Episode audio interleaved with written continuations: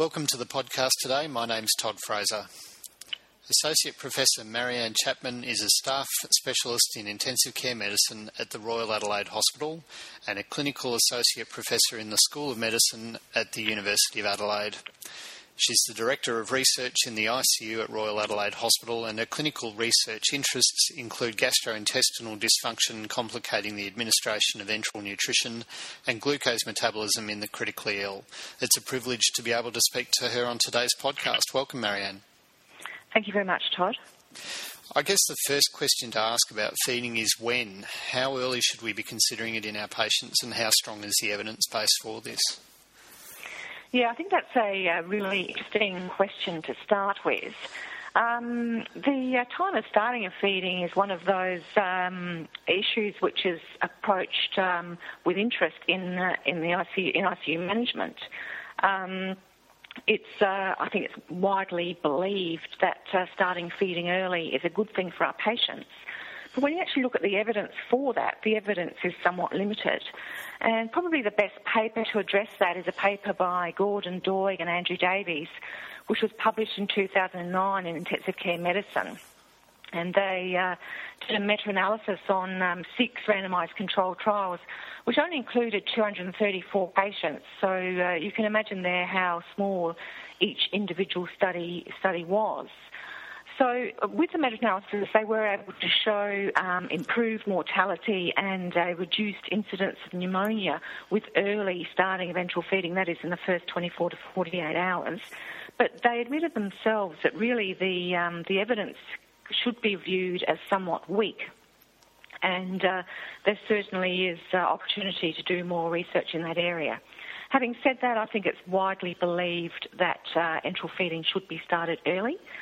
And uh, I, I, guess that's also supported by one of the studies which we have done and uh, published uh, um, earlier this year, where we're just looking this time just at the physiological um, response to starting feeding either late or early.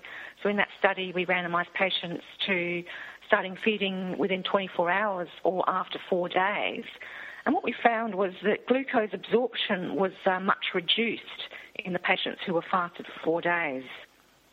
So that uh, suggests that um, that the uh, small intestinal mucosa is adversely affected by a fasting period. And so um, suggests that if you do delay starting feeding, that patients are actually going to be um, affected uh, from their nutritional outcome. So I think, uh, although the evidence is, uh, is weak, that overall um, we should be starting feeding early, at least until uh, until that's superseded by further evidence. Is it likely that we'll see that evidence coming through in the near future?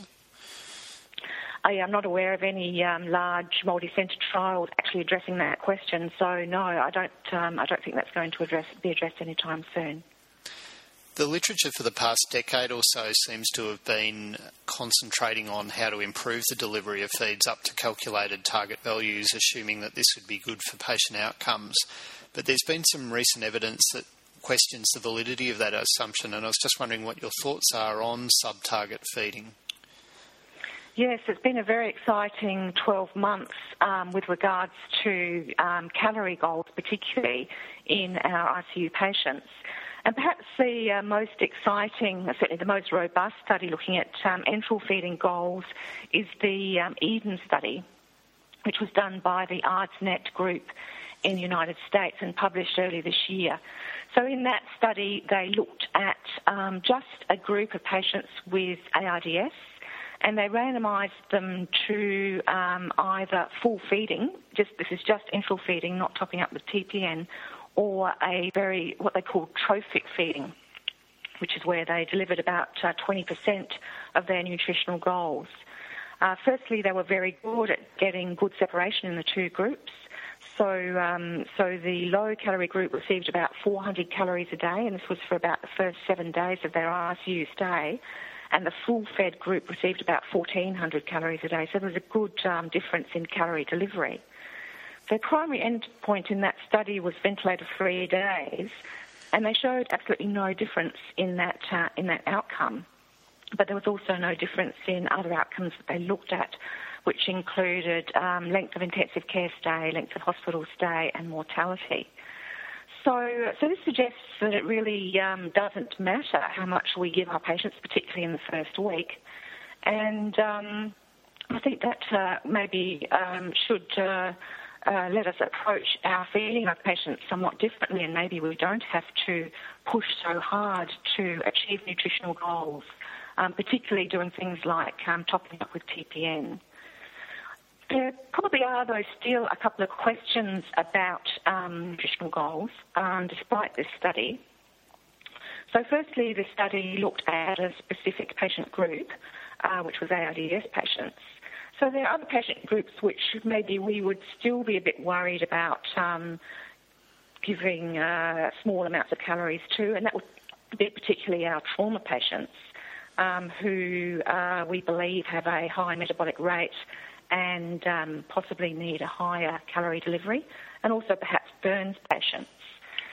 But also um, in this study, they excluded um, malnourished patients. So um, baseline nutritional status also probably needs to be taken into account. And uh, so it may be important to achieve higher nutritional goals in patients who've got um, baseline poor nutritional status but then the other group we need to consider is the obese patient, and again they excluded very obese patients in this study.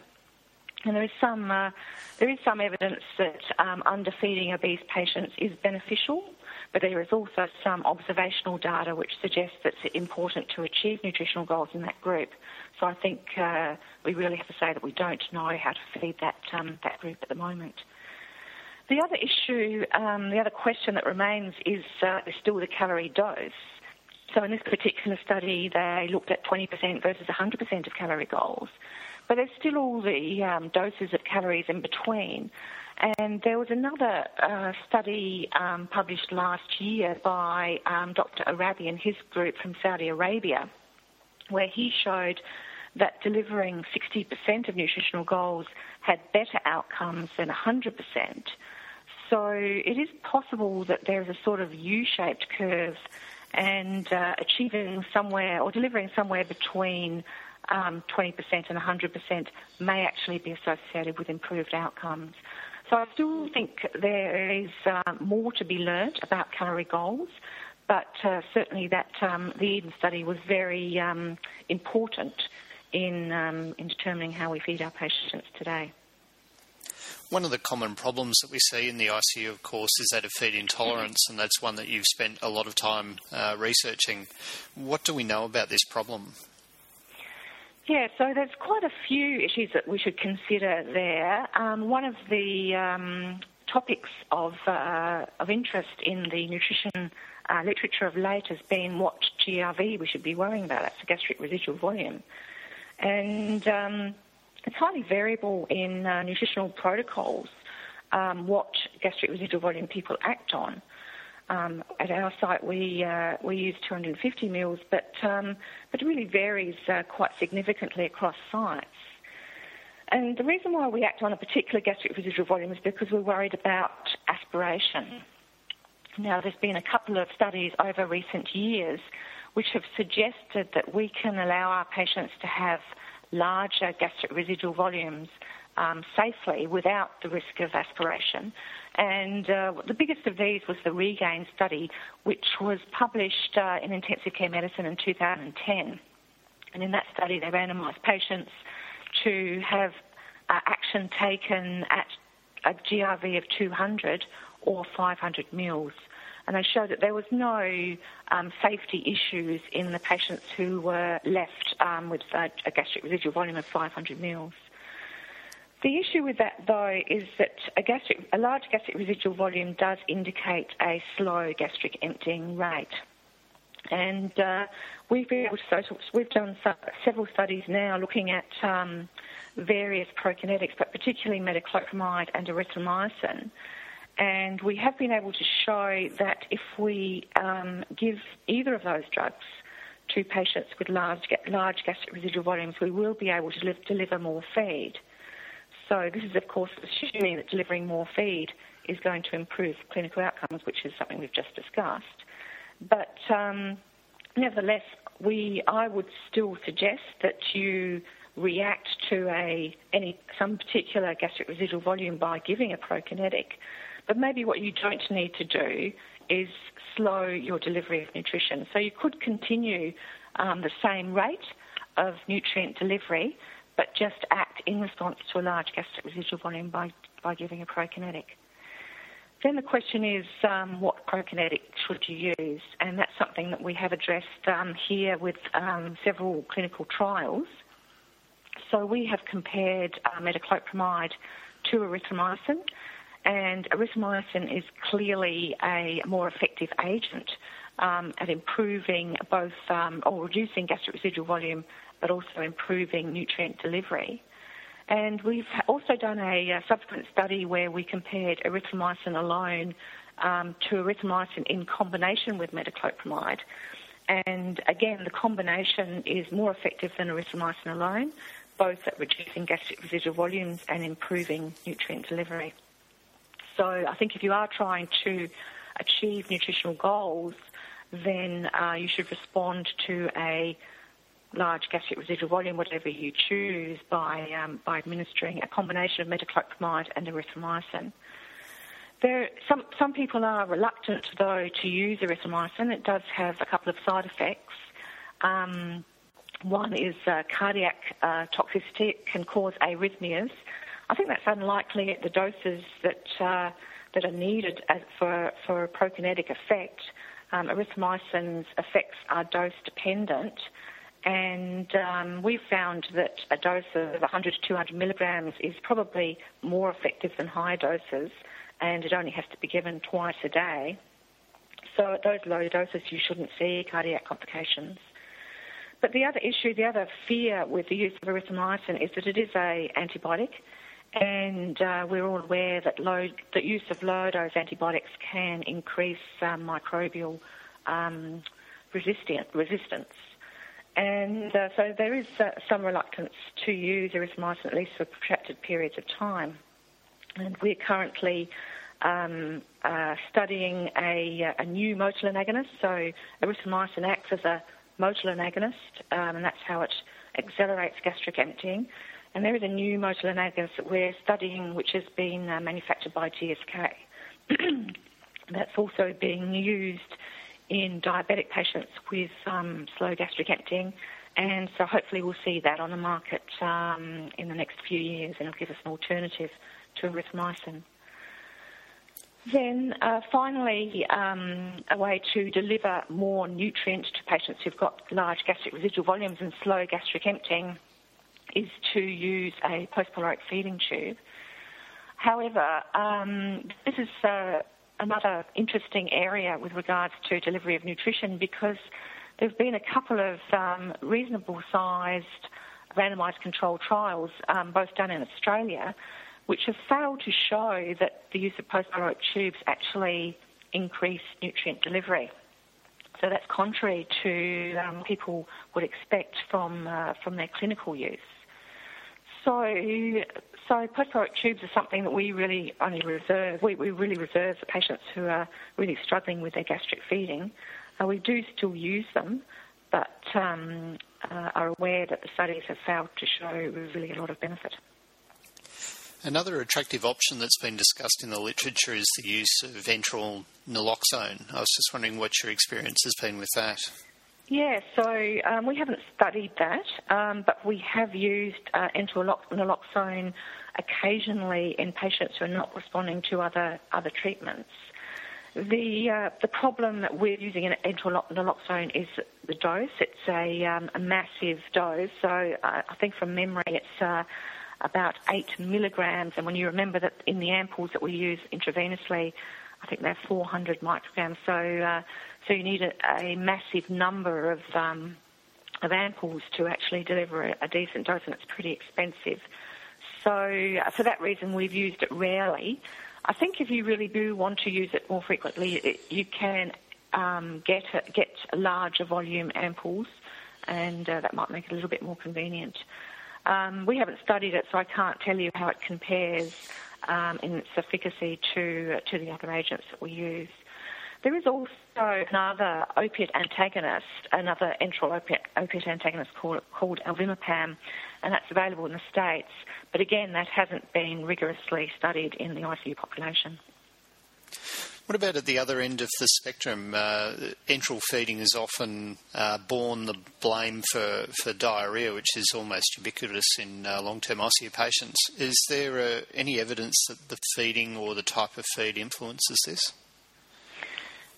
Um, I think uh, there there is very limited evidence that uh, diarrhoea is related to enteral feeding, and um, and also although there's talk of manipulating the uh, the feed formula to try and um, prevent diarrhea, um, there is nothing that has actually been shown to be beneficial. So people have talked about um, adding fibre to the, the formula, um, but there is a small study which suggests that that, that doesn't work, and um, so we don't routinely use that.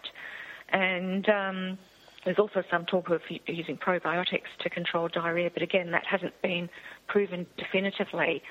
And uh, in a couple of years ago, uh, there was a large study where they gave probiotics um, into the small intestine of patients with uh, pancreatitis, and it was associated with um, small bowel ischemia and an increased mortality. So I, I, think since that study, we have to be a little bit careful with our probiotic use, at least until we've seen more studies on safety. Can I turn your attention to the type of feed now? Um, is there a best feed, and is it likely that there's going to be a, a one stop shop, or is there certain groups that might benefit from certain feed manipulation?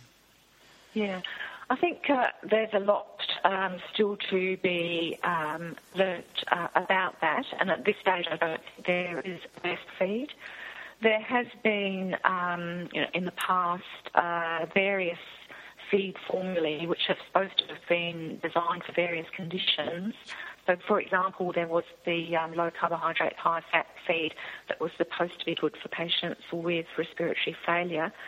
But um, but I think uh, that has become less um, popular of late. I, I, really think that the the patients who who are going to benefit by that sort of manipulation of macronutrients are very are, are very few. And the issue with high fat formulae are that they fat fat really um, strongly retards gastric emptying. So high fat feeds are not going to be emptied easily from the stomach and so are not going to be absorbed. So, um, so I don't think that uh, that's a feed formula that should um, be used with any frequency. Then there are other feeds that, for example, the low protein, low potassium feeds that are recommended with renal failure. And they certainly are used uh, when you're trying to um, avoid dialyzing patients. But uh, you just need to be aware of what you're doing there. There, there is a big um, question mark around how much protein we should be giving our patients. Um, and there is a, a, feeling at the moment in the literature, although I'd have to say it's not proven as yet, that patients do better with high protein feeds. Um, so we're talking sort of 1.2 to 1.5 and even higher grams per kilogram per day of protein. And this has particularly been shown in the patients with renal failure. So there was a small study done um, in Melbourne, published several years ago now, where they showed that patients who were on dialysis um, had a better outcome if they were given two grams of uh, protein per kilo per day um, compared to uh, to lesser lesser dosages. So, so while uh, low protein feeds can be used when patients are off dialysis, it may actually be better to, to dialyse patients more aggressively and give them uh, a more normal feed with um, normal amounts of protein and normal amounts of electrolytes. Most feeds are polymeric, which means that um, the protein, it's sort of a whole protein and a, a um, medium chain triglyceride and then fairly simple sugars. The other specialised type of feed that we sometimes use is elemental feed, which um, we really uh, reserve just for patients who've got bad pancreatitis. So um, there's this whole issue of we, we're really not sure how much nutrient our patients are absorbing, and that's particularly a concern in bad pancreatitis. So if we've got a patient with pancreatitis who's got a lot of diarrhea, we will put them on elemental feed, hoping to improve their nutrient absorption. So, so overall, I guess the answer is that um, there's not a lot of uh, evidence to support any particular feeds, and it probably doesn't um, really matter what sort of feed you give your patients. The other thing that the dietitians will often do is um, give patients a more concentrated um, feed when they are not tolerating their feeds. Again, that's an unproven practice and um, uh, something that perhaps we should be looking at.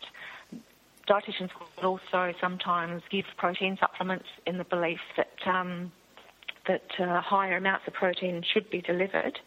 Um, and again, I think that that is relatively unproven, although there's certainly a feeling in the literature that that um, may be the way to go. The other major issue that is, of course, very familiar to most intensivists is the eternal friction between surgeons and intensivists regarding feeding in uh, those two uh, subgroups. One you mentioned with acute pancreatitis, and the other being new enteral anastomoses. Uh, how strong is the the evidence um, on our side, as it were, for feeding with those uh, those specific groups? Yeah. So, so, um, so the evidence is quite different in, the, in those two groups. So I'll start with pancreatitis because the evidence in pancreatitis is very strong. There are many studies now um, comparing enteral to parenteral feeding in pancreatitis, and the evidence clearly supports enteral feeding. So, but it is surprising how long or how difficult it is to get this message through. And Andrew Davies um, surveyed Australian practice and published that study, I think, last year. Um, and it really surprised me to that, that he showed that still around 50% of patients with pancreatitis in ICUs in Australia are receiving either full feeding from TPN or top-up TPN. And the, the data clearly shows that there is reduced infective complications uh, with the use of enteral feeding and um, uh, and probably an improved mortality, uh, depending on which meta-analysis you read. So I think the data is inarguable with, with uh, regards to enteral versus parenteral. One of the questions perhaps still remaining, though, is um, which route you should use for your delivery of enteral feeding. Um, so it has uh, been traditionally taught in the past that it's best to feed patients directly into the small intestine because that way you avoid stimulation of the, of the pancreas and possibly worsening the um, pancreatitis by um, avoiding a, uh, a stimulated increase in enzyme release.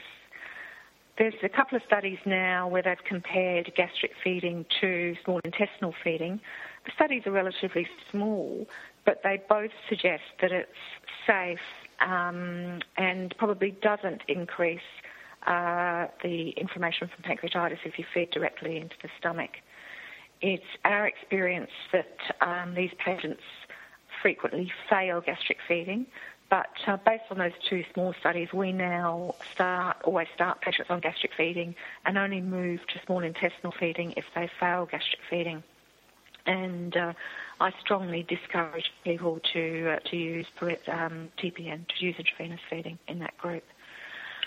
With regards to gastrointestinal anastomoses, um, the evidence is a lot weaker, um, but the evidence would still support early enteral or oral feeding. I mean, remembering that these patients are often not full-blown intensive care patients, um, and often we're just looking after them in a sort of high dependency area so they're not ventilated. And uh, so, so there's, I think, three or four. So there's really not a lot of studies, but the studies, the studies all suggest that it's quite safe to uh, start enteral feeding early. There's also some animal data. Um, so they've uh, done some animal studies where they have fed animals um, immediately after anastomosis, and they've been able to show that um, histologically the anastomoses heal much better if um, if the animals are fed early. So, so the evidence certainly is there to suggest that early feeding in that group is um, perfectly safe and probably better in terms of clinical outcomes. It's obviously an exciting time for um, for feeding practices in ICU. What do you see as the the things that are likely to come up over the next couple of years, and, and things that you think research should concentrate on? Yeah, I, still think there are um, a lot of important basic questions to be answered, and I still think there's more to be um, worked out with regards to our nutritional goals. So, in fact, we are planning a, a large multi centre study. This is through the clinical trials group, um, looking at 60% versus 100% of calorie goals to see how that affects um, clinical outcomes. And then, of course, uh, I think we someone does need to look at protein delivery and try and work out whether um, it matters more about uh, delivering uh, high protein um, uh, doses, um, even though perhaps it doesn't matter too much about the calories.